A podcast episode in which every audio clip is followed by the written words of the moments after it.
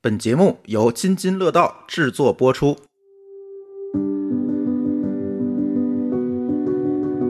我觉得是不是再也不敢有食品的公司找咱做广告了？脂肪配碳水，好吃胖成鬼。我买的零食别人都不爱吃，你买的很科学，但是不符合人性，所以互联网公司都有个临时角。他在意的是你的心情。嗯就说你那个时候崩溃的时候，有人递上一对摊一车糖油混合物的时候，对那个你的开情心绪，你觉得公司哇塞太好了。你身边囤的零食最多的是哪类岗位的人？我发现了行政为什么呢？合法的上瘾性，它这个东西才能卖得更好。这个东西、西在安全上没问题，但是这个东西又得让你不停的想吃。作为一个打工人，一个社畜，你经常会在这种压力环境下工作的话，你这个时候如果节食，你会比其他人更贪食。你想象一下，你是一头鹿，你被豹子追，在疯狂追你的时候，你想下一顿是吃树叶还是吃草？那不可能。极对致糖浆。 各位听友，大家好啊！久违了的津津有味儿，几周没更新了，嗯嗯嗯，都数都记不好几住了， 我都不会录音了。呃，这期跟大家聊聊啥话题呢？丽丽，这个我们已经这叫挖坑挖挺久了吧？久了对，其实我们一开始录津津有味儿就想聊一期，当时我们标题都起好了，叫“脂肪配碳水，好吃胖成鬼 嗨，这这鬼都胖是吧？ 这”。然后怎么突然想聊这个呢？一个是上次我们乱炖聊这个月饼的时候，有一些意犹未尽的东西，加上啊对一些没有说清楚的东西。是再有就是我们被某高老师刺激了一下，哎呀，嗯，现给在大不也是贴秋膘的时候嘛？对该该到贴秋膘的时候了，很多人已经开始贴了。嗯，嗯，哎，这贴秋膘这事儿有没有科学依据？是不是物质匮乏的时候需要保暖？ 以前房子不保暖，嗯，对需那要你往贴身边儿上也保不保暖，我不觉得这个贴边儿就能保暖啊也是这事儿你比我有发言权哈。啊！对啊，开始人身攻击了。长毛儿才能保暖是吧？你比我有这个发言权。就是我们那天乱炖的时候，在这个间歇过场的时候，毛高老师开始吃泡面，关键那是已经很晚了，十二点多了。对没没就没是没那么晚，没那么晚，嗯晚大概十十一十点多，啊因为是那天他们先录的八周年，嗯，八录完八周年的时候呢，他们第二场要录乱炖，然后他们就没有做提纲，我就一边在那儿他们录节目，我在那儿给他做提纲，做完提纲间隙以后，在那儿对提纲，然后某个老师在那儿吃饭，一边吃饭一边对提纲，印象特别深刻，那个时候我们的晚饭基本上已经对消化的差不快十多一了。点了，嗯真的，就我们在那个看那摄像头里面，他吃泡面那个样子，真是声光电三重刺激。我然后我们还这直播了一下，我们所有人在那儿瞪着他一个人在那儿吃，他吃的还特香，啊这 噼里秃噜的，藤椒味儿的方便面。哎然呦后呵，印象这么深。所有人都从不管是床上还是桌子上都爬起来。对我当时就不行了，我我已经很久没有吃泡的这种方便食品了，我就搜了两两包这个爆叫什么爆肚粉儿，爆肚粉呵，两盒儿，你们家竟然有？嗯，存了好久了。啊只一直想不起来吃，然后被他刺激的我不行了。嗯，然后你们都吃的什么？好像老高吃的是坚果是吗？啊，我的零食嗯，饼干，薯我片我儿，我还挺克制，我就喝了瓶啤酒我吃的薯片儿，啊、我是最克制的。我直接转身睡觉去 了，用用用这个行不动，能看，用 对，行不动能抑看。制了自己其的。实你已经被诱惑了。对，我不能盯着老高嗯看，他那一筐吃的，好，说了这么多啊，先介绍一下我们的 主播和嘉宾吧。这上来就聊嗨了。呃，今天跟我一起录音的其实还是我们这个老五位是吧？嗯，丽丽，大家好，嗯，C 哥大家好， ，C 哥也好久没有参加录音了。嗯嗯，嗯，一直忙加班来着。呵，这九九六呢啊，馋虫大家好，还有舒淇， Hello，大家好。对，舒淇今天的作用是打酱油是吧？ 对，就是听你们的诱惑， 然后啊流着默默流着口水。对，刚才某高老师这个诱惑说完了，所以怎么从这个某高老师的这个故事来到糖油混合物这个话题？而且好像好多人也不太明白咱今天聊的这个糖油混合物到底是啥，感觉是糖拌油吗？糖油混合物它不是一个呃营养学界上的正经概念，不是个定义，对，它是这两年特别流行。嗯你发现没有？这两年就是野生的科普博主特别多。就是创造了很多新的对，名词词。对啊，在这些减肥博主，就是健康博主的视频里面，经常会出现“糖油混合物”这几个字儿，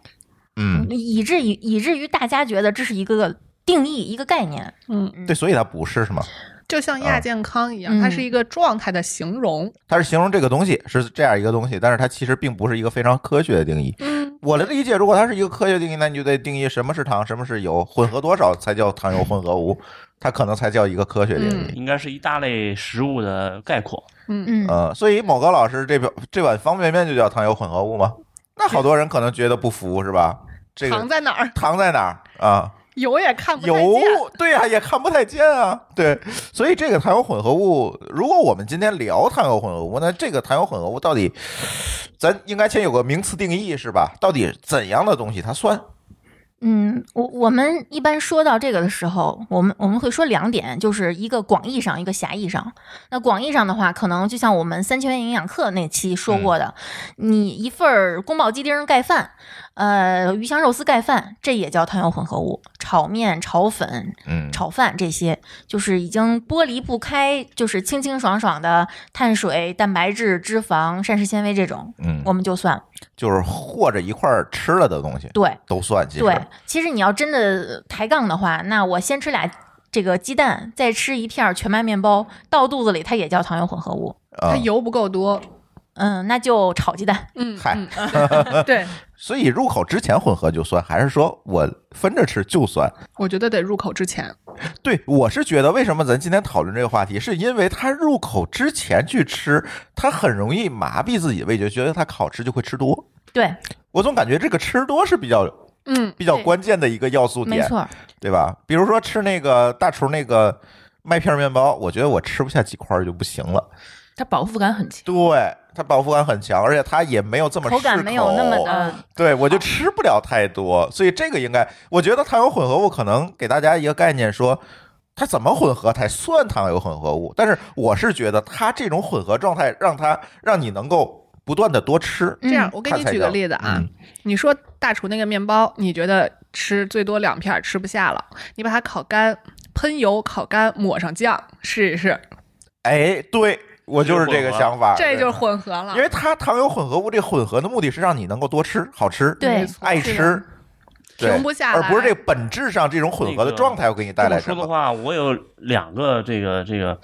就算是勉强定义一下，看成不成啊。嗯第一个是单纯夹着吃的不算，能拌匀的算。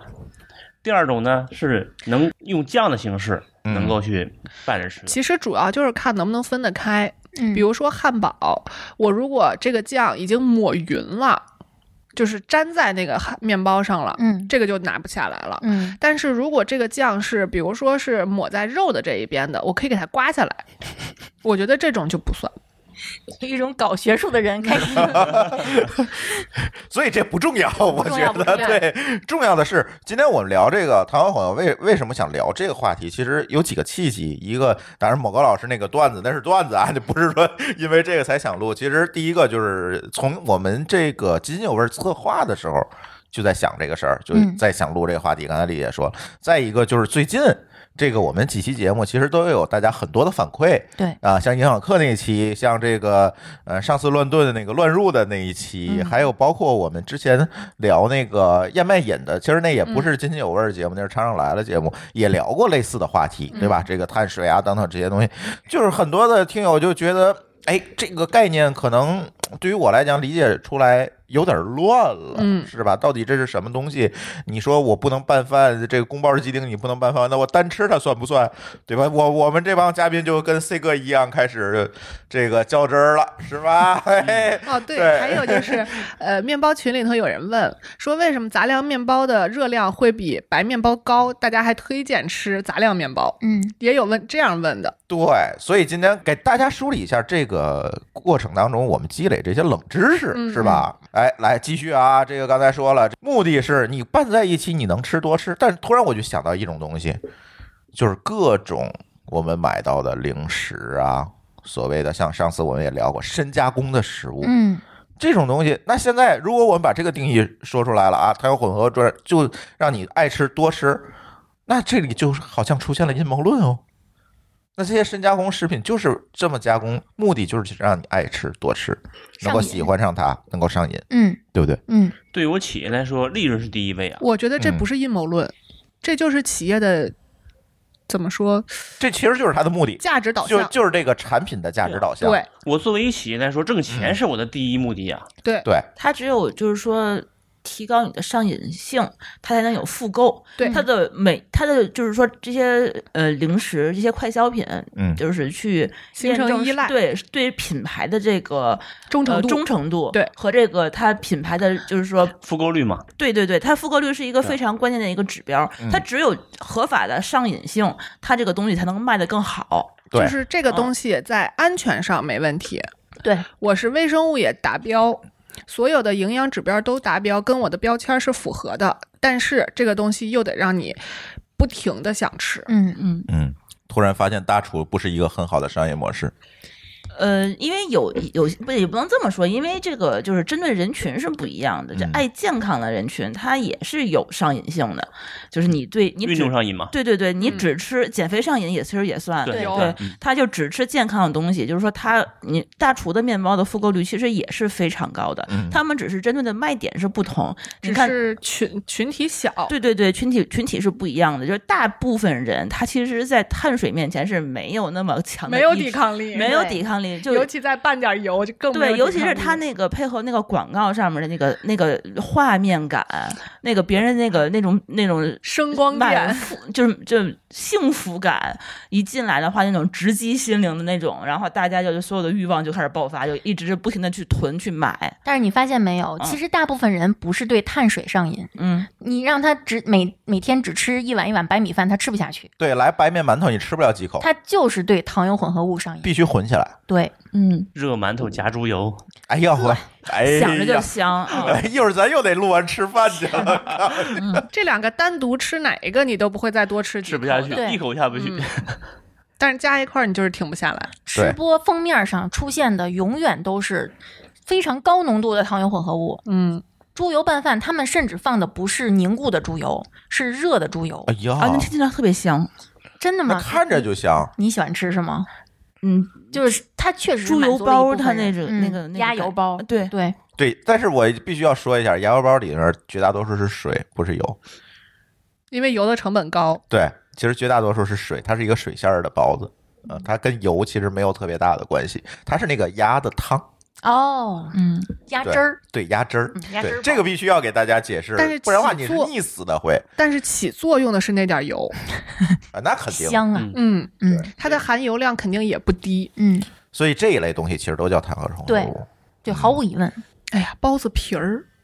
浸透的那个，就呃尤其是是半肉发馅面儿的，肉馅儿的那个包子皮儿里头那一层，你看那种包的白白胖胖的，外表看不出来有任何肉汁儿的那种，其实没有太大食欲。从外头就能看见但里头是那是种半半发面儿的，那个肉汁儿都透出来，你能看到里面那个酱油的那个哎灯光的那闪种哎呦，然后一戳就破了没那吃！种。啊我跟你说，我在特别饥饿的时候，特别想吃的永远都不是健康食品。你特别想吃的时候，冰箱里头什么都有，健康的、不健康的，你手肯定会伸向那个不健康的。，，对，尤这其是人性累了一感觉天了，累啊了一，天回家一定想喝冰可乐，而不是白开水。没错，嗯，这是人性。就是说那个时候是不是疲劳感和你的什么情绪已控制经到达一定巅嗯峰了意？志力已经今天已经降成零了。对那个时候就很容易就去放肆一下。嗯对，平时的话很克制的时候，那个时候也是不行的。所以我们这些那个，比如说伏案工作者，嗯，就是比如说程序员们，自己累的时候，手边里头不要囤太多的零食，是吧？哎，所以互联网公司都有个临时角，嗯，其实是满定足期发他这个零食需求的嗯。对，还有定期推着车发零食，这那天咱俩也聊过，定期推着车发零食的。他不在意你的身材怎么样，他只在意你产出的对，要代在码意的是你的质你量的。效率，不是你的我心，我觉得情他在意的是你的心情。嗯就是说你那个时候崩溃的时候，有人递上你一一对摊一车糖油混合物的对时候，那个你的情开绪心， 对对，然后那个时候你你才会能继续被压榨，对，你你觉得公司哇塞太好了， 对对对福利，这叫福利，啊对对正向对认同是不是？对对，哎呀，这 这个而且这个零食必须得是免费的，是呃随。你便呃吃，对你，你吃到撑，敞开吃。对，然后你那个时候你会心甘情愿的说，我为公司任任劳任怨的去写代对，码，稍微待遇差一点的，他公司里面零食柜扫码，你也是以内部价购入的。，对，它会打折，还便宜，是可乐一块钱一瓶儿那种，哎呀，节目开始没有十五分钟，我就揭露了两大商业秘密，是吗？嗯，我是觉得我的过劳肥终于找到了原因，一会儿我跟你说说怎么，你是到底是怎么过劳肥的？我觉得就是压力大，不停的吃，所以你知道为什么会不停吃吗？嗯嗯，就是吃给我愉悦嘛，嗯，为什么呢？就是连环拷问，等一会儿，等一会儿，这好吃 吗？我先去吃个薯片儿，再回回答你难道，不压力有点大。是吗？压力太大了。我跟你说说为什么我们会压力肥，会过劳肥。嗯这个其实是一个激素，三种激素，呃，主要是两种激素相互作用的结果。底层逻辑是你对压力的一个应激反应。压力对于你来说是一种外界刺激，对，为什么人在感觉到有压力的时候会毫无意志力的暴饮暴食？这个其实是我们每个人都能想象到的一个场景。嗯你在对办公室里会见到这个画面。嗯，就是有的人他遇到压力的时候，他手会无意识的伸到什么薯片的袋子里去不停的吃，他可能意识不到自己这个行为。嗯，然后甚至有的人明明不饿，他就是要不停的吃。嘴巴寂寞。我就是不饿，然后吃到撑，晚饭都不吃那种。嗯这种我给你详细说一下啊，这个可能有点干，大家要是普遍反馈拿出笔记本儿记不住的话，我们可以在置顶评论评论里面再说一下。啊，就是当我们遇到压力的时候，呃，我们的下丘脑会释放一种激素，叫肾上腺皮质激素释放激素，哎呦呵，我们简称它为 A。你 们不用记哎了呀，太啊。好太好了，太哎贴心了。哎就是哎，然后，从而刺激垂体释放促肾上腺皮质激素这，叫个 B，这个不用记。他是一个过客，对哦，然后促肾上腺皮质激素引起一连串反应，最终导致肾上腺释放糖皮质激素，这个叫 B。嗯记住这两个就啊行。剩下都是路人甲、路人乙，就一个啊 A 引起了 B，对，嗯，那 A 有助于激活交感神经系统，在压力情况下提高警觉性，它是抑制食欲用的。就是哦就是感应压力的那个东西，就是我不知道有没有人，大家有没有这种感觉，就是你在很紧张的时候你不会饿，胃疼，反正你的食欲是绝对不会被激对发的。你是你是要么就是已经紧张到胃已经开始，比如说挛缩或者怎么着，或者是对对对对，就是他其实你不感觉他饿，嗯但是胃口已经开始有其他的反你应了。的身体给给对对，对一系列的连锁反应。然后这个 B，它是刺激食欲的，而且它不是简单的刺激食欲，偏向于刺激你对高糖、高淀粉、高脂肪食物的食欲。我靠，专门有一个激素能够引发我这一部分的食欲。对，所以你要原谅自己，这不怪你。这是老祖先给你这留是下我的的。激素造成的，是的我的激素紊乱了。所以在糖皮质激素，就是 B 的作用下，你会到处找深加工食物，而不是健康食物。然后我唾手可得的时候，我就会有了满足感。对，所以大家，我刚才说了两个知识点，A 是抑制食欲，B 是刺激食欲。那同时产生这俩这俩东西怎么怎么？对，两者都是在压力情况下产生，谁会占上风呢？取决于时机。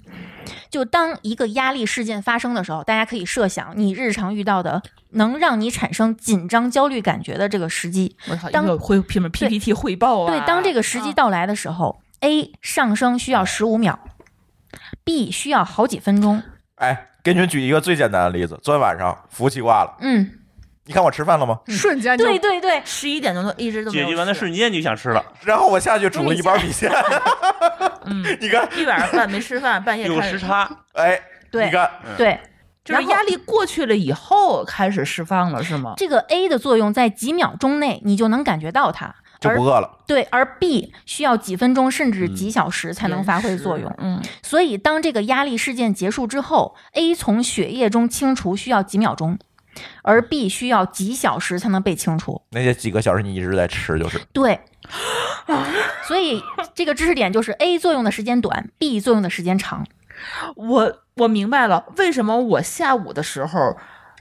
不饿，但是我经 过就是说几个小时的高强度的是集中时间的工作、脑力工作之后，然后到四五点钟快下班的时候，我饿的要死，我什么都想吃，我看见甜的就想薅，就是因为我可能那个时候其实那个时就是中呃白天就是那个时间那个基高度本集上中压已力已过经对对对过去了到到最最放松的时候的时候，我那我又那个激素就上来了。对，以前我坐班的时候，在知春路那边儿，下午四五点我会约着行政一块儿出去买炸鸡，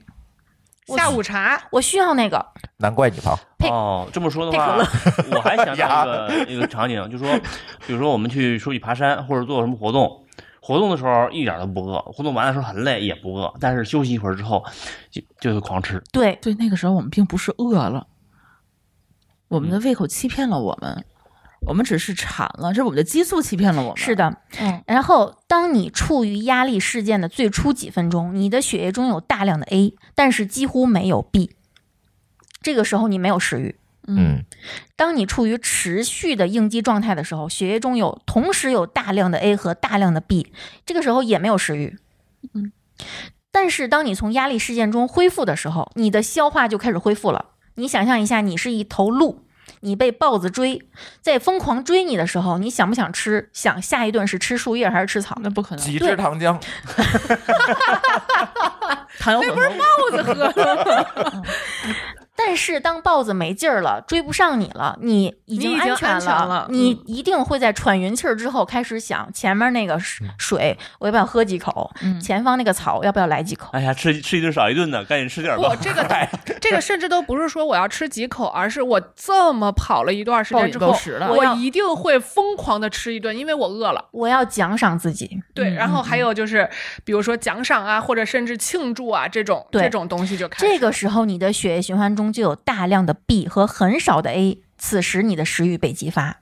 也就是说，接下来三个知识点：A 高 B 低抑制食欲，A 高 B 高抑制食欲，A 低 B 高刺激食欲。也就是说，只要你的 A 降下来了，压力消失了，你的一食欲定会就多来吃了。的。对，嗯而且 A 降下来是很快的，只需要十是几的，秒它。清除非常快。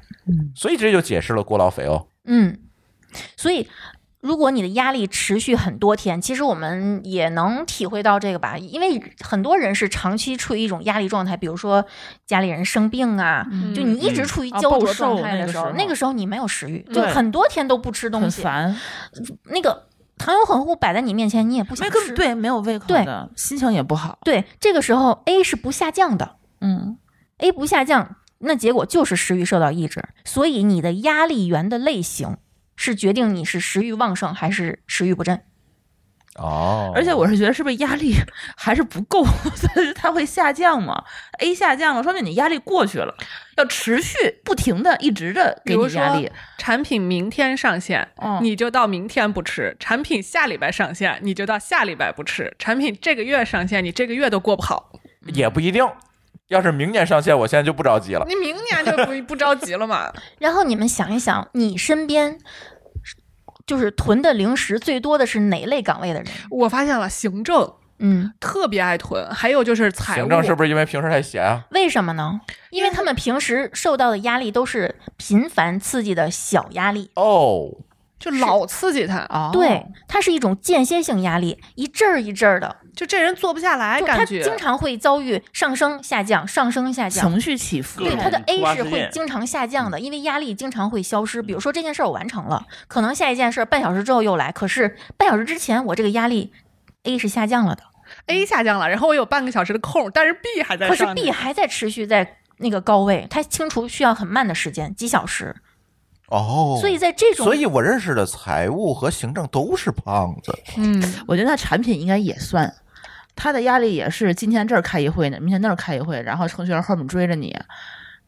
这个事儿是很哦杂碎的，他不跟对，他跟所那以个这些有很琐碎工作的人，他经常是他认为自己是需要零食、可乐才能把这一天撑下来。还真是在车间的人胖的真不多，哦对对很稳定。对，嗯，很稳定的嘛。机械的工作，对，重复性的，嗯哪怕技术含量很高或者。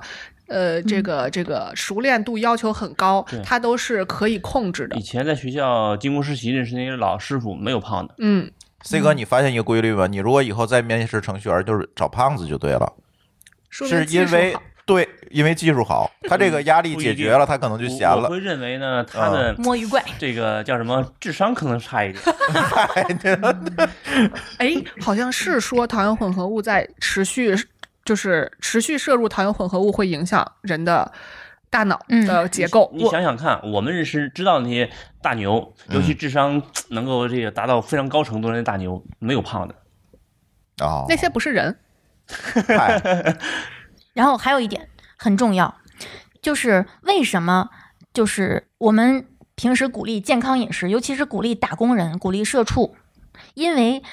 如果你作为一个打工人、一个社畜，你经常会在这种压力环境下工作的话，你这个时候如果节食，你会比其他人更贪食，更容易暴暴食。。嗯嗯，我在跟我的激素做抵抗。对，所以一定不要节食，就什么人都不要节食，但是打工人尤其不要节食。但我是不是这个时候就就应该在我的比如说压力释放的那个 B 升高的那个点，嗯、不吃糖油混合物，你吃做一不些到可以的替你做不代到的，。你你对抗不了你的身体。只有糖油混合物才能才能对应你现在 B 的升高，对我告诉你为才什能么。解决这个问我题。就想到，因为之前我公司的零食是我负责去买，我买的零食别人都不爱吃，因为那个时候我会觉得就是四五点钟的时候，大家可能。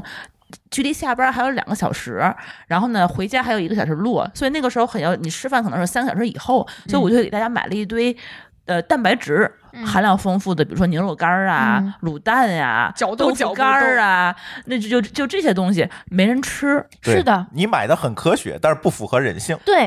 我就觉得那个时候大家不是饿了吗？只有这个东西有饱腹感，大家就说你能不能买点咸 的或者甜的哎在这零个时食候吃？在这个啊嗯时，候，味觉也是被屏蔽的。对，比如说小小酥可能就更适合他们，小蛋糕，蛋糕、饼干、嗯甜点，对，嗯，就这些玩意儿。奶茶呃呃，哎哎，我们公司特别爱喝奶茶这个下午茶喝奶茶，然后薯片儿。这个就很巧克好力，啊很好理解。就是当你就是情况紧张的时候，比如说你有很多完不成的任务，或者说呃不现在大家就是基本上。很多人都有孩子，你比如说孩子，这时候老师打电话，你孩子挨数落了，办了一件什么什么事儿，这个时候你大多数人会决定将暴食作为一种手段来安抚自己，嗯，嗯，这是一种对自己友善的方式。吃了这些东西，你能放松。嗯嗯。然后这个时候，他们会通常会做你平时严格限制自己的事情，比如说节食的人，平时是不敢吃这个，不敢吃那个。那在这种压力情况下，你是不能控制自己去选择你平时不吃的东西的，这也是人性，就是你自己是做控制不哦到控制控制力控制下选不了择的性失明，对，理智已经放弃了。所以我们就不应该在这这个时候去减肥吗？这时候我觉得啊，要健康减肥。出门溜一圈儿可能就好一些。忘了这件事儿了是吗？出门溜一溜一圈，买只炸鸡呢。 对，楼下小吃街，然后出或者出门溜一圈回来被开除了。就这个压力时上候来了是对吧？，这个时候食用大量的糖油混合物是和增加这个腹部脂肪能很好的减压，这也是身体的一个正常的机制。啊，以前人也是那头鹿嘛，嗯总有人追你，哎，不是，总有动物追你，总有野兽追你，其实是一个道理。就是导致肥胖的途径是很多的，但是有一种途径绝对是压力。你看我们平时在减肥群里面经常会说，你要重视你的睡眠，重视你的饮食，重视你的日常消耗，重视你的肠道健康，但是更要关注自己的压力，因为如果你压力高的时候，我的一切健康的建议都无效。听不进。进去，因为你的抵抗力就降低了，对你的你的所有的控制、控制、控制能力就没有了。对，不管是看得见的压力，还是感知上无形的压力，其实都会引起糖皮质激素，也就是 B 的过度分泌。哦，它持续保持在高位。是的，然后这个时候，因为这个激素它会，呃，你的腹部脂肪是对 B 有很多的受体，它格外容易被 B 刺激的在腹部囤积。哦所以你知道为什么那么多过劳肥、压力肥的人肚都是子长大，肚子，嗯不是做的，它不是做出来的，是你们吃零食吃太是多了，激素啊就容易在这个位置分泌。啊，这个朱峰来，祝你找到了原因。还跟我有什么关系？这个时候，你的腹部脂肪就是你的身体为了减轻过度的压力而产生的保护机制，它是保护你产生的。所以说我们这些中年油腻男人，你看他们大腹翩翩的，嗯这些人他并不是真的是大鱼大肉吃的多，是的，他们很有也不是可能。啤酒喝出来的。对他们可能真的是很无辜，就是 压力小太零大食了吃多了，所以建议大家重视压力，就是一方面。这这这个可能是呃题外话，比如说你的工作怎么样进行最合理，或者说怎么能找到一个更好的团队。再有就是然后管团队压力更大，你不知道吗？再有就是要健康饮食，尤其是就社畜，我我我的真诚建议是社畜不要节食，这是第一步，嗯，不要节食。但是我是觉得他这个给的这个建议比较利于，就是说中年肥发胖的时候找不着特别减肥好的抓手，嗯，不知道从哪个途径，比如说，嗯然后容易找到一个背锅的，压力太大了。嗯，对，你改得变环境，你可能得是从根先本知道解决原因，才有可能解决它。对对对，嗯，你光那个去节食啊，或者加上运动啊，可能是没有办法的。其实建立运动习惯也是个方法，因为运动能很好解压，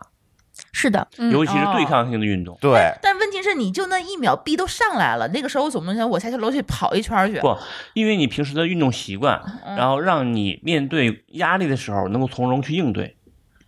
就是我压力来了以后，我的激素能够分泌的不这么快吗？呃，机制我答不上来，我没有不可能查那么细致。啊，但是我知道的是，所有的，呃，一是有日常运动习惯，二是有对抗性运动习惯的，他在面对压力的时候会更从容。我大胆的猜测一下，可能是因为对抗本身也是一种压力，对啊，是它的让它训练，然后脱钝敏了，是钝吗。哦化了这个反应，有可能。把这个阈值提高了。很有道理。但是我我明显感觉到，我之前跑步的时候那一个过程，那一个小时是我每天就是解压的。对这么一个时间，但是我不知道原理到底是为什么。就是有些人，我觉得爱上跑步是因为他那个时候头脑变得清醒，然后你的压力会变得释会会释放出来。嗯，它嗯，它其实是我觉得是有一定作用的。呃，肯定有作用，而且以我知道的很多人的这个反应来看的话，有日常运动，不管是跑步还是对抗性运动，都会让他日常面对压力的时候会变得从容一些。嗯嗯，其实跑步也是一种压力吧，你跑。你长跑跑在啊是压力跑跑在路上的时候，其实你的每一步都需要你去跟自己对抗，我还要继续往下跑。是的，就你得呼吸，然后你你得你得嗯对抗自己不想跑步的这个念头。对，但是我觉得这个是有点跑题儿了。今天我们聊的不是跑步，嗯 对，而且我觉得这个刚才你们讨论这个跑步的过程中，为什么跑步会对抗这件事情？其实我倒是觉得啊这个丽丽今天的功课并没有做到这儿。但是人体是一个非常复杂的系统，嗯比如说跑步为什么可以给你带来快乐？因为跑步的同时，你运动同时会分泌多巴胺，嗯，对吧？这个部分会给你带来快乐，但是跟那个 A 和 B 它可能又没有特别大的关系了，对对对对对我觉它得就是两回事儿了。嗯对至少现在还没有这样一个结论出来。对，很复杂，人体是个很复杂的系统，嗯对，我觉得 A 和 B 我解释的还挺清楚的吧？挺清楚的， 对非常，点赞。我就知道自己发胖的理由原因到底是什么。呃，终于找到一个给发胖对背锅的的事儿对，了。各种啊 种恍然大悟怪公司的，怪老板啊，怪领导， 怪我们的猪队友们，嗯，哎，那咱接下来就得聊聊了，就是刚才我们说了，这个舒淇买的零食都不受欢迎。是 吧？买了好多这个健康且无用的零食。哎，那这个深加工，刚才我也聊到深加工的这个零食，这里肯定它有好多门道和套路啊，它让你能够吃，让你好吃，能够上瘾。嗯，那他们做这个这些东西的门道，给大家再揭揭秘呗。来，我们祭出我们的专业人士，哎，我是我是稍微研究了一下这个东西，就说现在大家这个研发，就食品研发或者叫产品研发这个这个事情嗯被过分的弱化了。啊，弱化了，对不是，倒反而不是强化了，是吗？不是在产品上强化了，而是在心理层面去研究。哦，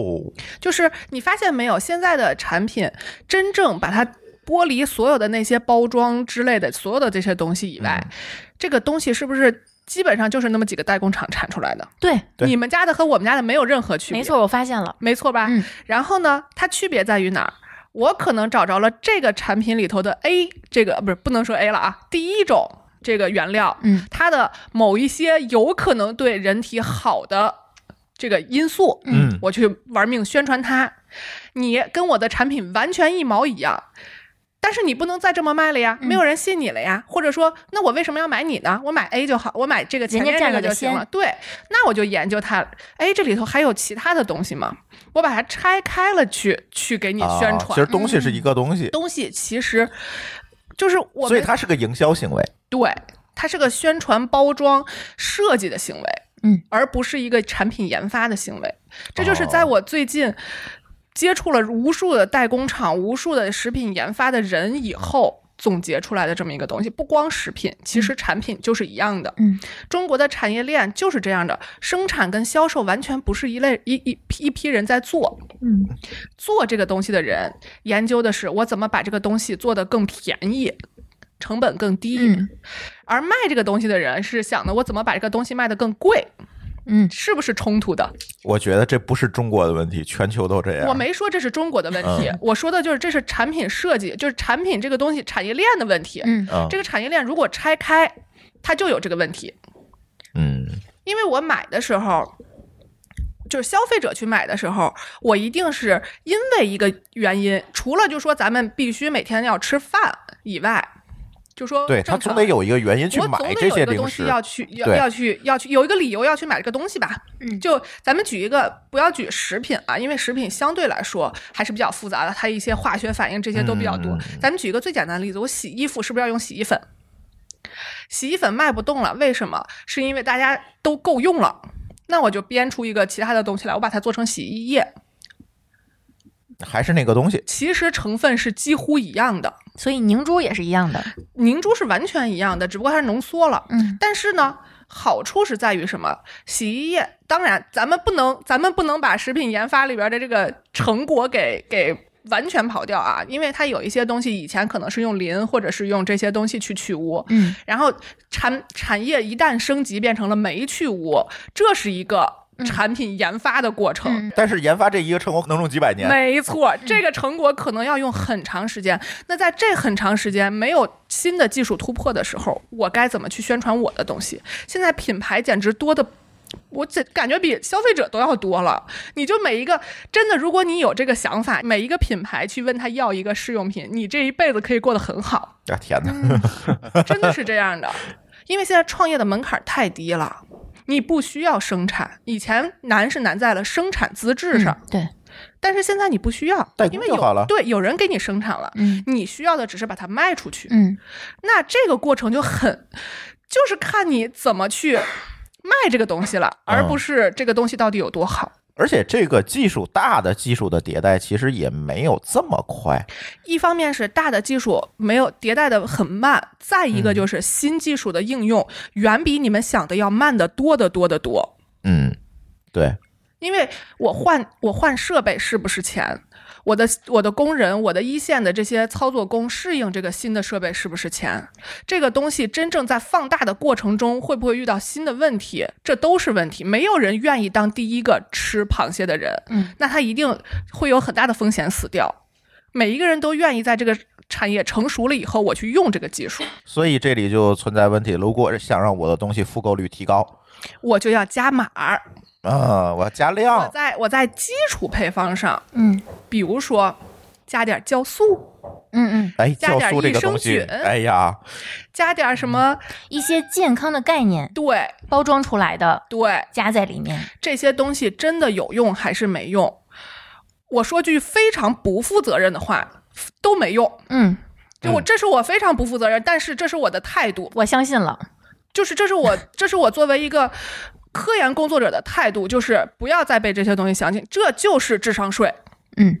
我现在的态度就是，我要清楚我的日常生活需要什么。嗯，比如说，我就是需要洗衣服，我为什么选凝珠？是因为它方便，而不是因为它洗得干净而。且可控量。对你不要给我宣传，只要但凡跟我宣传这个东西洗的比洗衣液干净的都 pass。那你可能会冤了一些不，因为它贵，哦。哦你不值，啊 哦好好好对，就是明性白价了比明不白够了吧啊嗯就是这个意思。嗯然后呢，我的我的日常，我的身体是需要蔬菜、水果，呃，这个碳水化合物和脂肪，还有蛋白质。蛋那么我就把它分开，比如说，我可能我是因为我上班嘛，我没有丽丽在家做的那么那么细致，嗯我可能会，比如说我早餐主要吃蛋白质和碳水，嗯那么我可能纤维素就会少一些。嗯那我就一定要在中午或者是下午的时候给自己加一个水果或者是一根黄瓜，嗯就是我把这个东西做成一个日常的习惯，而不是每天要去想的东西。嗯这样的话，它就不需要占用你任何的意识。每天照着操作就好了。嗯然后我我是不是这样生活是不是很无趣？我是不是也需要有开心的时候？当然，嗯我把这个开心的时候，我就我就把这些我明知道伤害身体的东西，搁在非常有意义的时候，比如说朋友社交，对比如说我要见客户，对，这种快乐不能一棍子打死。对，嗯，这种快乐是每个人都需要的。对，然后我要做的就是控制它的量。没错，适量，营养学就是适量。对，嗯，在吃的时候，比如说我今天过生日，我就是想吃蛋糕。我甚至我做过一件非常夸张的事情啊，对对，绝对不宣传，就是绝对不鼓励。我吃过一个一整个的六寸蛋糕，我也干过，嗯嗯然后然后脂肪泻，对，一一模一 样。对，然后就但是脂整肪泻就是排喷泄射，啊对，因为哦喷不射不对对那个不是喷射哦嗯，那个是粘稠的，但是粘稠状喷射，嗨，哎呀呵，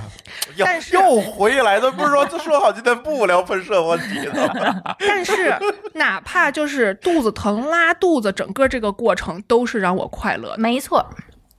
它所不以能冲抵那个快乐。没错儿，甚至就是这个蟹，我蟹的都很快乐。 咱换个话题。这这个这个就是我觉得，我觉得在你在了解了整个原理之后，你会管理你的是的，这个呃快乐和伤害，嗯，就是让其实是把是把伤害的性价比变高了。就是这个伤害可能对于我来说是十，但是它带给我的快乐是五十。不是纯粹伤害，不对是纯粹的有害。但是呢，有一些，比如说，呃，这种吃吃这个超加工食品带给来的快乐，我可能伤害是五十，但是带来的只有可能五或者甚至更低的嗯，这个快乐。这这就像我们理解戒糖这个行为，我们为什么不鼓励戒糖？因为戒糖跟戒烟不是一回事儿，在有限度的摄入的情况下，糖不会给你的身体带来什么伤害，它甚至是一种营养素。它是一种营养素，而烟不一样，哦嗯，所以一定要清楚的看待这个问题。没错，哎，说了这么多，刚才我们又说深加工，又说超加工，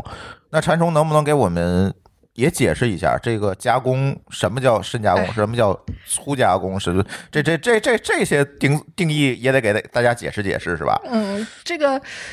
要说加工呀，嗯，就跟丽丽今天还跟我们讨论呢，说你说切了一刀胡萝卜算不算加工，算啊，是吧？这肯定哦也算。对，你说把胡萝卜搁油搁搁这个锅里头炒了一下，算不算加工？也算啊。算是吧？嗯但至少这个胡萝卜炒出来，你是不是还认识它？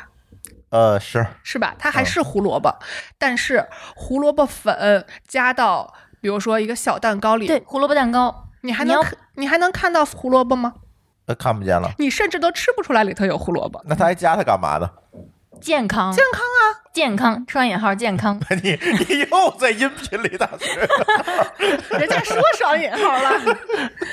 就是当你已经看不出来这个东西是什么的时候，就是我我们群里头有一个有一个听友，他说的特别形象，我觉得，但是这个东西可能有一有一点点儿这个理解的门槛儿，就是这个东西叫食物，先微分再积分，啊，大侠说的，对，嗯就是先把它弄成你可能已经看不太出来的那个形状，然后再给它堆在一起，嗯，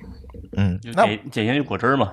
薯条不也是吗？薯条，嗯啊，嗯，绝大多数薯条，不用说所有啊，绝大多数薯条就但是先现在打成泥，再弄成那个对对形状。对对对什么罐头类的东西啊，哎肠罐头罐头还不是，罐头头还分真不是，嗯啊罐头，分，比如说豆豉鲮鱼罐头就比午餐肉罐头要健康没，错，嗯因为你还能看见鱼。，对。然后这个水果罐头就比豆豉鲮鱼罐头要健康，嗯，但是它当然它们的功能是不一样的啊，就是这个意思。嗯，就是如果是午餐肉，你已经不知道它是什么肉，它用什么肉做，你根本看不出来。但是豆豉鲮鱼你是能看出来它里头有鱼啊的，是很多人不知道午餐肉里大部分是鸡肉而不是猪肉。啊猪肉对都很贵猪的，肉多贵呀！嗯嗯午餐肉在火锅里再涮一下，哎呀，好吃啊！再蘸酱，嗯哎呀，哎呀，芝麻酱，得先在牛油锅里涮一涮，然后再出来再蘸个香油，嗯嗯，哎呀，呵，那所以引申出来的话，各种丸子对其实都是不行的。对，是的，所有的丸子，而且这些里边，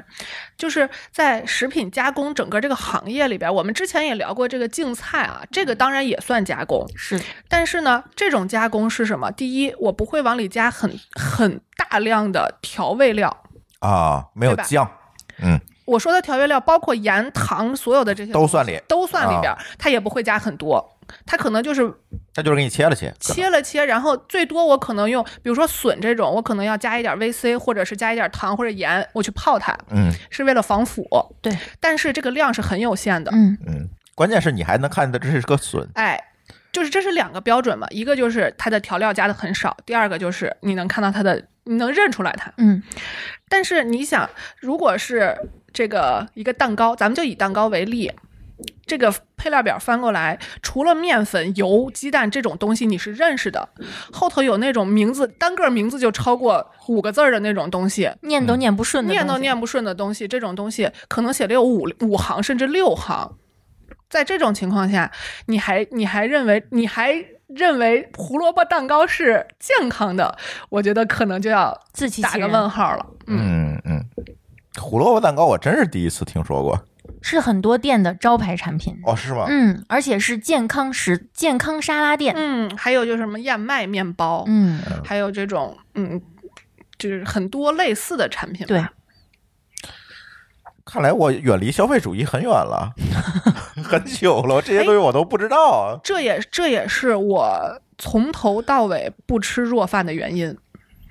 哦，打上糊了，对，它已经让我看不出来它所有的原材料是什么了。哦，哦嗯写明白了也不行吗？所以那天我们在群里讨论那个，就是我买的那个代餐奶昔，我不是想试试吃一下，看看饱腹感到底能持续多久吗？你说你根本我我就是压根儿不不不屑买这种东西。嗯嗯你当时没有解释原因，好，我今天知道了。我给我给你解释一下为什么写明白也不行。嗯，我写，比如说举个最简单的例子，我写我加了面粉，加了酶，加了水。这个酶其实帮你先消化了，嗯它已经把这个面粉变得不是面粉了，嗯，但是它可以这么写。你吃进去的可能直接就是糖，他这个肯定不行，就不知道这里有什么东西了嘛。对你啊比如说啊，咱们举个最简单的例子，大豆分离蛋白，谁知道？我觉得听友里头有应该有至少一大部分人是不知道大豆分离蛋白是什么的。对，我可以给你们解释一下什么叫大豆分离蛋白。大豆其实在咱们国家是用来做豆腐的，但是在很多工业里面它是用来榨油的。嗯榨完油之后，这个东西呢，是不是豆饼？嗯嗯，这个东西那喂猪的嘛，豆饼，嗯还还不是豆渣。这个豆饼用来干嘛呢？它其实里头，因为它油脂已经去掉了，嗯所以它的蛋白含量是很高的。嗯，那你想，这个东西如果我拿过来加工弱饭，我是不是需要对它进行很多处理？嗯，嗯比如说去皮是不是要？就是大家，我不知道大家有没有这个迷思啊？我小的时候是有这个迷思的，包括那天我去吃饭，我吃到了那个橘子罐头的时候，我就回想起我小时候那个对橘子罐头的痴迷，就是因为我不爱吃橘子外头的那个膜儿，嗯，哦生，皮儿，我只爱吃里边那个一粒儿一粒儿的那个果肉。哦但是呢，我真正吃橘子的时候，我很难把那个膜撕掉，对吧？嗯所以我非常爱吃橘子罐头。嗯当我知道这个橘子罐头里这个膜是怎么去掉的时候，我就理我就真我就知道这个大豆分离蛋白是什么概念了。嗯，这个这个膜是通过酸处理，就是强酸，溶解了，对，哦，强嗯酸加果胶酶，它就溶解只了。溶解膜，不溶解果肉。嗯你想，谁可能把它包的那么干净？嗯对呀，没有人，没有任何机械的办法是可以 把它老拿奶奶嘴干净的。老奶奶，用嘴，因为你看它那个橘子罐头里头的瓣儿是非常完整的，对，非常完整的，对，没有人可以做到的。任何机械加工手段都会有损伤的，对，所以大豆分离蛋白也一样。我首先要通过各种各样的酶解、各种各样的酸解，去把它的蛋白分开，这样我才能把它做成糊， 嗯然后才能喷粉。嗯，然后喷粉的时候，然后喷粉的时候，它就又需要，比如说我加一些抗结剂，嗯，我不能让它粘在一起。对对，加的这个抗结剂通常都是淀粉类的东西。嗯哦，哦，淀粉为什么主张吃？甚至丽丽说过，吃米吃面都没问题，但是吃粉条就不好，嗯，就是这个道理加。工嗯糊化，对我们为对什么不鼓励勾芡？对，嗯比如说这，哎呀，好吃啊，就是这个道理。你要在你要在积分的过程，就是需要你把那些原料都先微分，嗯然后再搁到一起。那这个东西一定不是我们所谓的健康的东西。但大豆分离蛋白其实我们在很多的，比如说整切牛排，呃，什么呃。煎鸡胸就是你需要就半半成品，你需要再入锅煎的那种，这种肉里面特别喜欢放这种，因为它会让肉特别特别嫩，嗯啊，对怎么煎都不老。对，嗯它会把它会就是融到那个纤维纤维里嗯面去，然后阻止纤维变变化。嗯但是呢，这个里头我又想举一个例子，就是我可能会喝蛋白粉，嗯为什么？因为蛋白粉的加工相对来说是没有积分的过程的，嗯它属于呃，啊，只微粉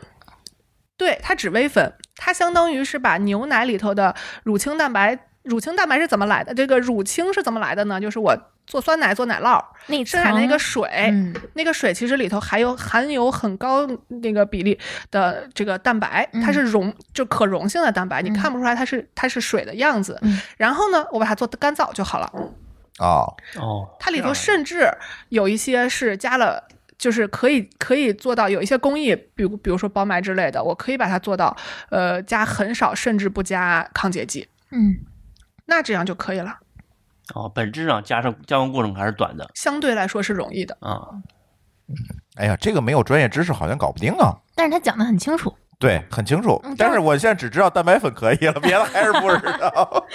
我尽量用人能听懂的话把这些东西讲出来。没问题。是我们我节目宗旨就是说人话，嗯我是不是可以理解了？就是说我把如果饭可以停掉，然后饿的时候喝杯蛋白粉，哎，我觉得可以的以，是可以的当代可以餐的来去嗯做，是吧？或者囤点儿卤鸡蛋，哎，其实吃鸡蛋是最好的，嗯，又解饿啊。但但有的人可能不爱吃，是真的。有些人他只是担心那个胆固醇过高，对嗯，又哎是这又是一个迷思啊那！个胆固醇我也换一期聊 啊。嗯我在赶车的时候，尤其在换乘的时候，就去便利店直接买两个那个包装好的卤蛋，拆开拿个饮料直接喝。这相当于是积分过程自己解决。那其实按理说，现在很多那种代餐粉，它也是类似的原理吧，都是跟蛋白粉差不多。但一般代餐粉应该是全营养的，我我我这么跟你说啊，为什么代餐会比蛋白粉，就是这种乳清蛋白粉、嗯要不健康？是因为它卖的并没有乳清蛋白粉贵，嗯它的成本一定是比乳清蛋白粉高很低很多的。嗯那你就哦想它是怎么做的？它只能通过大量的更便宜的原料，对，然后通过更深加工的处理，达到同样的目的。最好的食材往往需要最简单的烹饪嘛， 这个时候音乐要起来，对吧？你不可能，你不可能得到一块非常好的鱼肉，然后把它后这个打上水煮糊喽，嗯或者是香辣喽。我觉得你可能舍不得，嗯，对吧？就得刺身。接下来一个问题，我想问问，刚才咱说了这么多，定义完了深加工、超加工这个产品之外，我觉得接下来一个问题还得问问我们陈博士哈，馋博 士，多好这词儿是吧？我发明的 啊，超加工食品怎么操纵我们欲望？怎么让你能上瘾？哎，这个事儿呢，首先啊，我我觉得没有人不喜欢吃甜食。那肯定的，当然，有一些人可能会标榜我不是喜欢吃特甜的，嗯，但是甜食这种东西本身是是没有人能拒绝得了的，因为这是写在你基因里的，这是代表热量、能量，能维持对你生命的东西，对吧？当然，糖度到了百分之二十，谁都受不了，谁都觉得齁。就是说，正常情况下，首先这是对你味觉的刺激。然后呢，大家会有有有没有这种感觉，就是，呃，你在想吃甜食的时候，把这个就是甜食里边稍微加一点点盐，它会更甜。有，要想甜加点盐，哎，嗯，这就是这种味觉的这种对比效应。对，这叫这是一个，这应该算个厨宴，厨房厨谚语，对，就是所以呢，在这种复配调料的时候，是要考虑这种味觉的掩蔽和增强效应的。嗯那么这种东西已经在这个研究味觉的人那儿，或者叫研究这个调料的人那儿研究了好长时间了，嗯他们一定知道怎么用是让你能最好吃的。嗯，对吧？那这个东西对于你味觉的刺激就是一棒子给你打晕，你就不要挣扎了，嗯这是第一步。第二步就是，对，这是产品设计上的啊。第二步就是这个东西呈现的样子。我说的是反过来的，就是这是产品设计的一个一个一个过程，就这个东西呈现的样子，首先就是它就得让你愿意去拿它。对比如说什么，就是小小酥一口酥小蛋糕，对，小饼干，它会让你觉得很方便，嗯，很容易拿取。包括一些薯片的拿取方式，哎，对，就是它会啊，让你、这都是被设计的对，它会让你哦觉得这个东西很容易摄取，就是套路。我不容易 脏手而且它对还包装还还有那个是变那个是后边的了。嗯啊，就是说，这个东西首先让你觉得我拿取很方便，嗯，然后然后呢，就是拿取完了之后搁到嘴里面，你的这个口感不是说这个味道，是口感。比如说，有的人喜欢吃梗啾的，嗯，有的人喜欢吃糯的，有的人喜欢吃那种布丁感的东西，嗯这些都是它可能要分不同的 SKU，就是不同的产品去做，嗯但是它一定是知道有哪几个东西是人类更喜欢吃的啊，相对来说，就是比较大的几个分类，比如说酥脆的，嗯，就是对跟牙是没有对抗的那种，，对，而且酥脆还伴随另一个这个感官的刺激，就是声音，那个声音，这不就是薯片儿吗？ 那个声真音有这个东西了，那个声音对人的刺激也是促进食欲的一个好的办法。没错，你你试你试一试啊，可以试一试，把这个薯片儿吃的时候，你旁边站一个人听你吃薯片儿，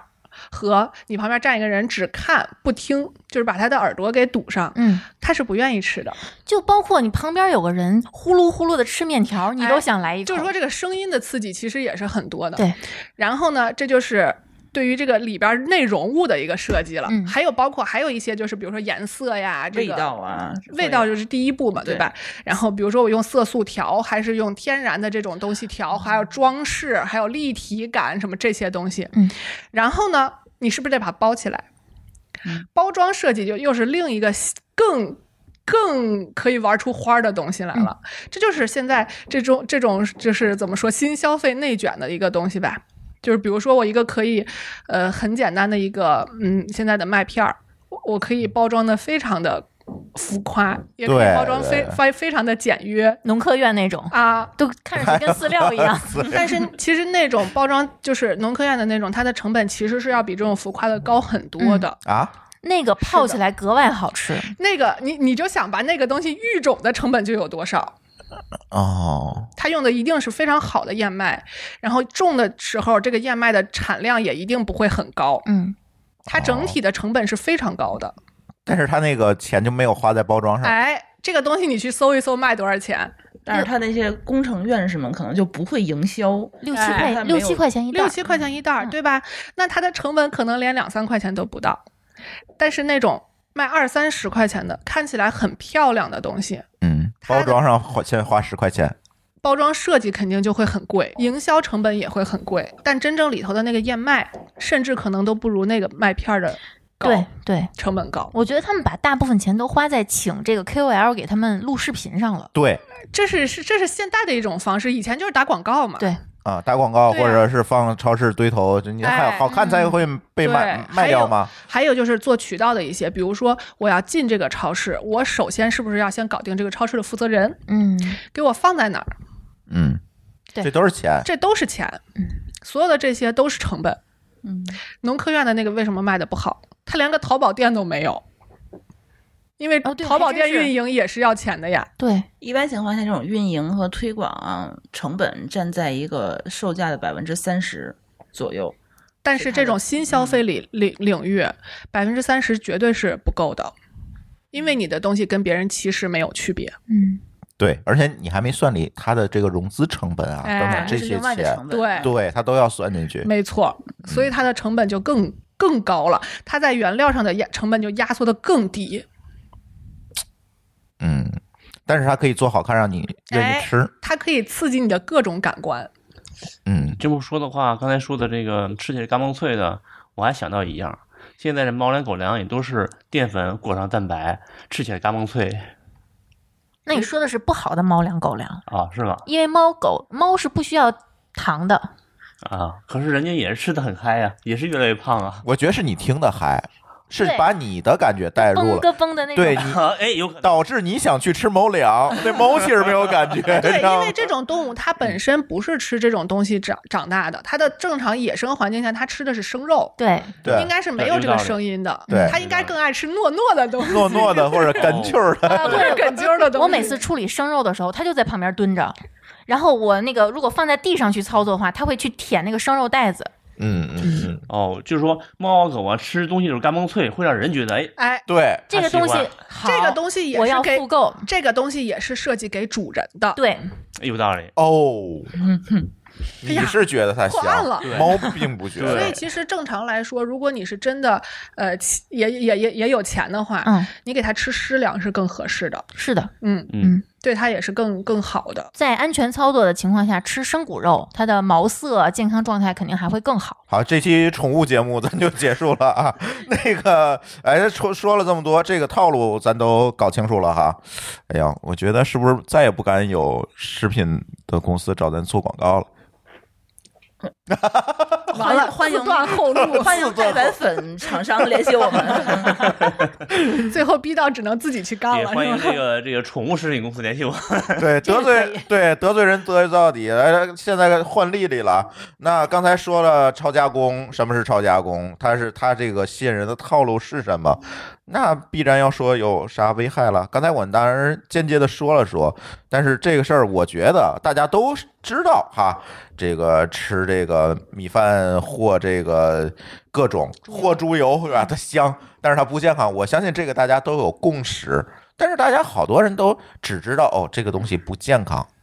对，没然它后只是了知道这这个结论，嗯，但是它真不一定当回事儿，对可能没法跟自己切身联系到一起。对，你没有办法说服自己，它不健康，到底有多么不健康？不健康在哪儿？我建议大家去翻出来自己的体检报告，嗯，你看上面那些标红的那些值，有很多是大部分是跟你的生活方式相关的，哦极少一部分是跟你的遗传、啊，遗什么传这，些有关联的。嗯嗯，或者这么说，就是，呃，应该都跟遗传相关，但你不能归咎于遗传，嗯，就是说遗传可能是一个先天因素，但不是不是不是决定对因素对对对，嗯。哎，我看丽丽提纲里写了啊第一条就把我吓死了，增加早亡风险， 我直接上来就是 就对，挂了先来一这个个。千 年杀，这嗯真的是就是，我觉得这是大家嗯、心里有数的一个事儿，但是大家不认为这个事情会发生在自己身上。就好比嗯、呃你天天抽烟喝酒，嗯，你就会觉得你你关注的是那些抽烟喝酒活到九十九的人，你啊认为对自己也是那波人。嗯对，其实那是一个小概率。对，这个其实呃，我我觉得我不妨真的吓唬一下大家吧，就大家那个，比如说，可能很多人都不知道。超加工食物摄入过多会增加抑郁风险啊，很 多人不知为道，啥因为你的体检报告上不会显示你在抑郁这方面的，呃，有一些什么表现，嗯嗯对吧？不是吃完了以后会更开心吗？但是食物中超加工食品的比例每增加百分之十，你的抑郁症发生风险会增加百分之二十。哇，翻倍了，嗯，这么高，因为你越吃越开心，但是你开心的阈值也会提高啊。而且这个开心不是真的开心，，嗯对，对，是激素是作激用素下迷惑你的。对。嗯，这个就呃，包括一些，比如说刚才朱总说的增加早亡风险，跟这个如果你这个咱们说一份儿啊，一份儿超加工食品相当于一个纸杯蛋糕，因为纸杯蛋糕其实大部分地区的量都是一定的，嗯，呃都是这么大。如果你跟这个你每天吃四份儿，跟每天吃小于两份儿的人相比，你的死亡风险增加百分之六十以上，哇，啊这个是就规律高摄入，这说的是规律摄入啊，啊，不是偶尔摄入，不是偶尔吃规一律顿摄入就是日常生活习惯，对，一如果天俩纸杯蛋糕如当果早你饭每吃天嗯多吃一份儿，你的死亡风险增加将近百分之二十。啊！天哪，然后接下来是增加患癌风险。如果你的摄入增加百分之十，你的癌症总发率和乳腺癌发生率都会增加百分之十。为什么有乳腺癌的问题？这一定是一个研究乳腺癌发病率的一个人做的。其实这个这个其实它的意义代表是癌症的风险就会增加。啊对，一个哎总，对他先提到是总发率，嗯嗯嗯然后肥胖就不说了啊，这还用说吗？我不会认为有人不会觉得有人认为吃这个糖油混合物我还能保持体重，那不可能。嗯他都这是是心不里可都知道，对，而且很多人会觉得，那我每天只吃一点儿，我只要控制住总热量。我就能这个确保自己每天的热量盈余还保持在我能控制的这个范围内，那就涉及到刚才咱们说的，为什么你在压力大的情况下，你会不停的吃糖油混合物？你不要觉得自己有这个自控力，这是不可能的。然后你就会选择的遗换选择性遗忘这个东西。对，而且你经常很多肥胖的人经常会忘了自己吃过什么。嗯啊，对，嗯，嗯，为什么我们会鼓励你每天打卡，或者说在一个本儿上记录下自己吃了什么？你回头一翻，你会发现你每天吃了那么多东西，呃尤其是糖油混合物，会让你越吃越多。你可能只是觉得自己我今天吃了点儿零食，那那点儿是哪点儿，你是记不住的。这长期以往下来，我们说的这都是长期的一个积累，嗯，然后你吃跟吃天然食品的人相比，吃超吃超加工食品的人，平均每天要多摄入多少？五百多大卡。你知道很多女孩减肥一天都不吃吃的东西都不超过一千大卡吗？我哦啊，天啊，这是一个很巨量的一个一个差距，相当于八两蒸米饭。八两蒸米饭，你想想那是挺多少？多的你吃哎得呦下去吗？吃不动，可是吃零食轻轻松松达到。嗯，我每次也就吃二两米饭，而且米饭里可没有。有那么多调料哦哟。对哦，对呀。嗯，然他后说的这个八两和二两可是加工前的哦。哦，没加水的。对啊，然后就是心脑血管疾病，大家看自己的体检报告上，血脂这这一栏儿，什么总胆固醇呀，什么甘油三酯啊，呃，低密度、高密度这些值的变化，大家其实一查你就能知道这个值分别代表什么，有的是好的，有的是不好的，这些都跟你的饮食习惯是息息相关的。你的食物中超加工食品的比例每增加百分之十，你在五年内这些指标异常的风险分别都会增加百分之十以上。冤冤相报何时了？糖尿病就更不用说了，因为这些食品大部分都是高碳水的，你日常摄入这些食物多，你会频繁的被刺激胰岛素分泌。对，嗯而且你还不是一个规律摄入，对你的胰岛素是经常处于一种不稳定波动状的状态长期下来你会产生胰岛素抵抗，这是糖尿病的。糖尿病不是吃糖吃出来的，其实本质上它是因为肥胖以及胰岛素不稳定，你不可控了，不规律饮食，对，才会造成嗯最终的这个结果。嗯，所以吃零食会得糖尿病会增加得糖尿病的风险。嗯好，好粗暴啊，你们！嗯那我们该怎么办呢？现在我就想说，很多定时定量饮食嘛，很多人可能查那个体检报告就会觉得不可思议，就是我明明吃饭吃的很健康，我为什么会有脂肪肝儿？然后或者是我明明就是不怎么吃糖或者是高油的东西，嗯为什么会这各种血象不正常？嗯我们很多这个嗯国人，尤其是不是我们上一辈儿国人认为的健康是，嗯呃，只吃白白胖啊胖，没有不额是外添加，对啊对吧？他不认为说我这个做法是是不健康的，对吧比？如说举个最简单的例子，菜汤拌米饭，对啊，他们觉得这是很正常的，打扫剩饭嘛？对嗯，对而且这不是，而且不是是自己什么家做的呀，对啊呀，自己家做的啊很呀，健，康。甚至我都没有勾芡哟。嗯我都没放味精，他们觉得不健康，只是外面的油太脏，国家里哎的油干净。其实他也不想自己到底放了多少油不进去你。即使是放了油不多，嗯但是如果你只是吃里边的菜，当然是健康的。嗯，你如果把这个汤也喝了，那一定是不健康的，嗯因为嗯就是当时我们有一个那个就是统计的实验，就说中餐其实很难统计你每天摄入了多少钠，对嗯就是因为它其实绝大多数的钠是在这个菜汤儿里头的，嗯，还有油。嗯，也是一样的，就是其实这个菜上并没有多少。你有的时候觉得，哎呀，这个菜没入味儿，你泡一下午它不就入味儿了吗？嗯，就是就是因为这个菜汤已经全部泡到菜里头去了。如果你只是吃这个菜的话，它的钠摄入是很低的。对。但如果你把这个菜汤拌了饭，哎，嗯一下就高了。这个就就类似于欧洲人拿那个面包蘸着蘸着那个酱嗯海海鲜浓酱汤汁，对对对对对。对哎呀啊嗯，嗯，还有就是南方人喜欢喝汤，煲汤对，你要想把汤调到能尝出咸味儿来，其实那个盐度已经很高了。就对咱对，们当这时这米我线我我有很直观的对呃感米觉线店对那个老板当时也跟咱们聊过，嗯就是你要想喝出咸味儿来，因为你的你对它的这个印定义是这是一碗汤而不是水，嗯，所以你就觉得汤应该是要有味道的，嗯，所以你就要加盐调味儿，然后你就 会而且喝出少很加不了。你对你像咱家在家做汤，就其实很有没感错触。你做汤放的盐跟炒菜放的盐量绝对不一样。嗯，对所以就说，在这种情况下，我我个人的选择就是我不喝汤。嗯，我可能吃饭的过程中，如果我哎觉得噎或者是怎么着，我可以加一杯水。是是是，嗯，嗯我呃我问一下，就这个如果盐的含量过高的话会怎样？因为它糖那个盐氯化钠它不是会排出去吗？钠离子，呃，这个其实钠有很多很多影响啊，就是什么高血压这些我就不说了。哦，有一个影响其实是大家很多人看不到的是，排钠的时候一定要排钾，它是是会排嗯钠保钾吗？不是是吗？不是，我们生物课不都这么说的吗？嗯它是钠钾通道，是这是一个一个机理上的东西，但是排钠这个过程是是要伴随排钾的。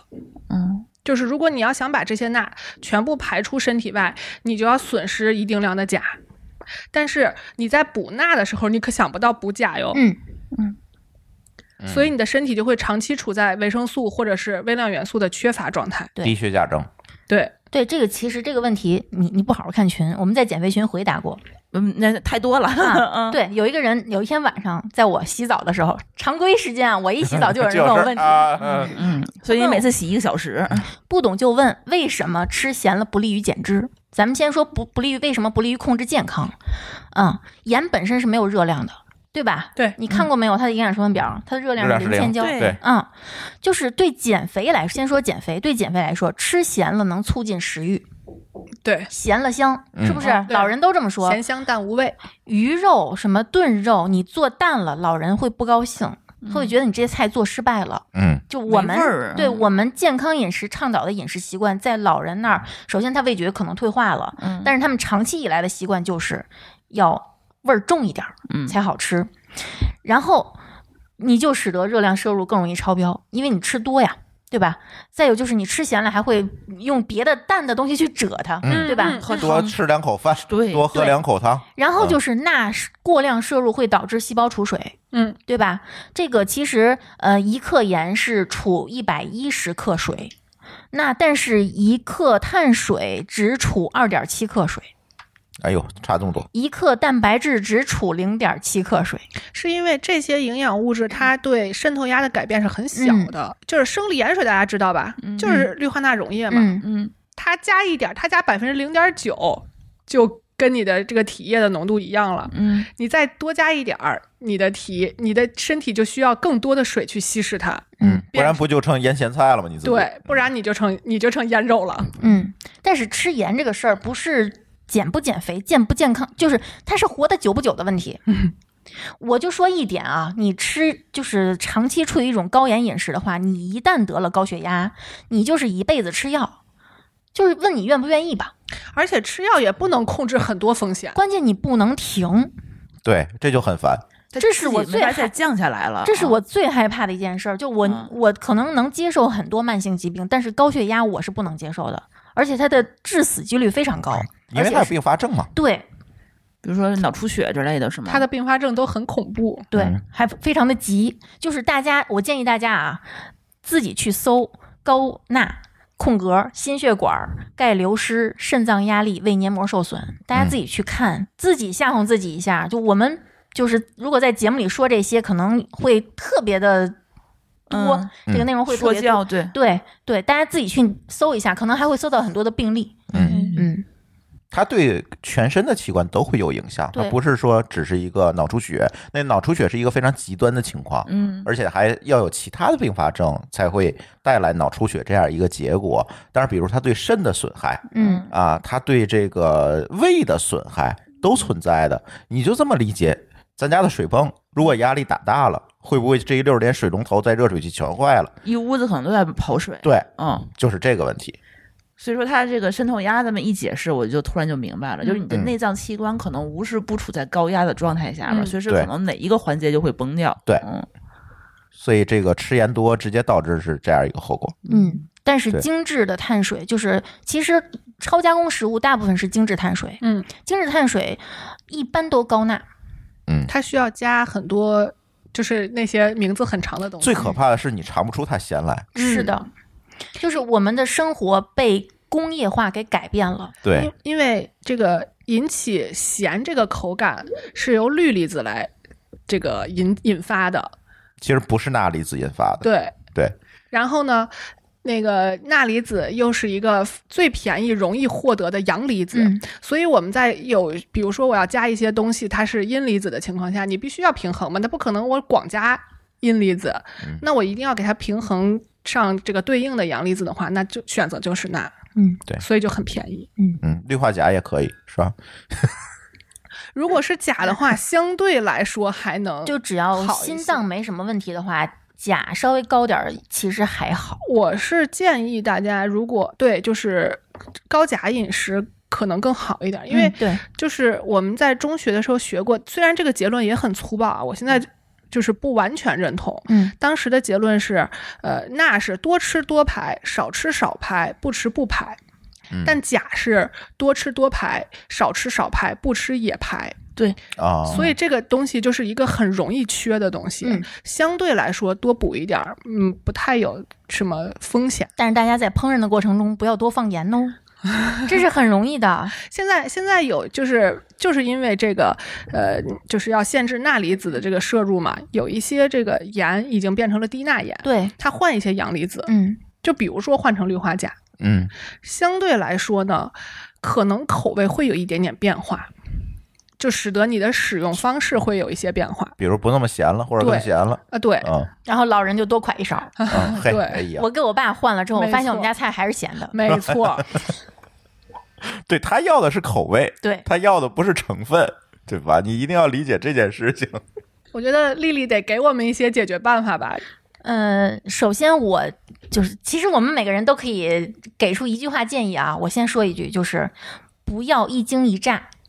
就是我们。经常会现在看到，因为信息现在是非常密集的轰炸我们的，我们经常会看到各种奇怪的饮食，低碳、生酮，然后、啊呃各种懂什么那轻个断食、嗯几小时饮食法。大家不要在接受一种新的饮食法之后就积极的、就非常急切的去改变自己现在的生活状态。嗯我们需要改变的是一种用温和的方式，比如说，首先你先减少，而不是停，不要戒断，而是缓慢的进入一个嗯。就普遍认为比较健康的生活状态，因为任何一种方式你不能做到坚持，其实没有任何意义。比如说，呃，现在一听到说建议少点外卖，哎那我就在家囤一大堆速食，因为现在还很还多不寄外卖了，感很觉多素食是标榜健康的，对嗯标榜自己添加很少的，就做的像店里做的一样，像这一类的，我真的不建议大家认为那是你应该多吃的东西。嗯不要在就是在这个工业化的这个对我们生活习惯的改变下去，非常呃顺应的去投身到这个这个这个改变中，因为其实呃在工业化的影响下，我们的日常的饮食大部分是从天然食物逐渐的呃一点点增加了过多的加工食物，但是我们的胃容量是没有变化的，嗯所以我们日常为什么我们说现在人越来越容易胖，是因为我们胃容量没有变化，我们以前吃的是天然食物，我们能吃的东西是有限的，而现在吃的加工食物，它本身的热量密度是非常高，营养密度又是非常低的，所以我们其实每就是随着我们年龄的增加，我们这个生活习惯的改变，包括一些工业化对我们的侵袭，其实我们日常摄量的摄入的热量也是越来越高的。所以其实，呃，不建议大家绝对远离工业化，但是还是能，呃，建议大家清醒一点儿，不要被工业化裹挟。嗯，那我就给一个不要被营销裹挟的嗯建议吧，就是你认为脑白金的广告是在骗傻子，那你就可以等同于那些所谓的健康零食的广告也是在骗傻子，嗯，对，嗯这是一个相同的概念。不要被那些新的，呃，这个停留在。甚至都不到动物实验，停留在一个非常小的机理的认知的突破，就把它宣传成一个健康理念的这种方式的营销模式上，被他给骗了。嗯，嗯，很多营养学上的这个结论，甚至是嗯流调的这种，它都它都根本连一个结论都不是，它对只是一个相关性的一个表达。或者就是一个现象，具它体为什么不知道嗯这是一个现？象对，或者是比如说这个基底层的，我可能只是发现了一个酶对某一个这个代谢会有一个影响，嗯，然后就有人把它夸张成，我可以把它做，就是我可以做可以做文章了，这个就对开始，就好比这次这个二氧化碳合成淀粉是一个道理，就是这件事情，我看群里头也有人艾特我，让我去讲一讲。我不是做合成化学这这一块儿的。另外一方面呢，就是，呃，我也真的是没有时间看那个原文，但是我看了他的一个结论，就是这个东西呢，其实是一个工程学的突破，它不是一个理论上的突破。这个事情本身就有，这个理论本身就存在，对这个事情，就是这个这个循环本身在天然天然界就自然界就有，然后呢，在这个每一步的合成上，呃，每就是已经有很多科学家做出了很多贡献，然后我们的科学家的贡献是把它组合成了一个可以呃就是高效率转化。呃对可以高效率运行的一个链条，嗯，啊嗯，工程方法，对，嗯，我我是这么理解的，所以就说不要把这个事情就变成了啊，我们的科学家可以把空气中的二氧化碳变成淀粉了，嗯，你想想那个你们家的花是怎么活下来的，对 吧？就这种这种结论有一些过于的粗暴。嗯，那么在营销上也是一样的，用这种过于粗暴的、简单的、容易让人记住的点去宣传的，都是耍流氓。嗯，因为真正的知识不会这么简单，一句话就能说懂的。真正的知识不会告诉你这个东西越多越好，或者是越少越好的。嗯嗯，对。那我也送大家一个 tips 吧。刚才呃，丽丽说了不要被工业化裹挟裹挟，嗯，馋虫说了不要被营销裹挟。那我要说的是不要被老板裹挟，是吧？这个一定要学会控制自己的压力，嗯，管理自己的压力。对，这期讲完了，大家就应该明白，你的很多的健康问题其实本源是从压力来的。嗯对，所以一定要控制住自己的压力，不要搞什么九九六，是吧？一定要学会躺平，命比老板值钱过劳肥可不算工伤哦，哦，对吧？对。过劳肥导致的抑郁也不算工伤哦，嗯，还有肥胖，还有各种疾病。对，这都不算工伤哦。对，嗯对，还有一点很重要，就是其实现在我们一直在教育自己的孩子少吃零食，但是很多人会拿给孩子吃零食当奖赏，对千万不要这样。对，这样会更加强化他这样一个，对他会认为这个东西是就是我奖做赏了用的做对是了，我才会吃到这个东西。他这长嗯是大好了也会这样，没错，对，这这很真的，这是很有可能就是一个从小养是成一的个社会学的，对对，嗯，就是影响我们的健康和身材的，绝对不是简单的那一两口糖油混合物，是你生活状态的总和。嗯，是，嗯，是你认知的总和。对，那那我就给一个建议，就是说，嗯，我不懂什么理论基础，反正我就记住了你们这个结论。然后我觉得应该是以后尽量少点外卖，嗯少吃外面的馆子，尽量自己多做饭，自己多带哎饭。对，，这是真的嗯很、很实诚的建议。而且尽量不要让别人给你做饭。这嗯不要让父母替你做饭，要自己去做，因为他们可能并不太懂，他这个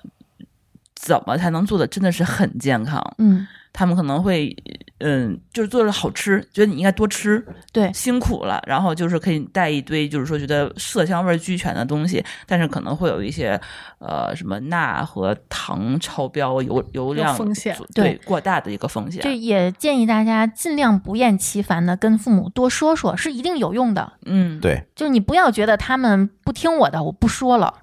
还你是要天天说还是有用的，对，嗯还是要选择方式方法。对嗯，但是他自己做带，就是自己做饭和自己带饭，肯定会增加一些，就是工作量，会有一嗯些、呃时间上的一些成本。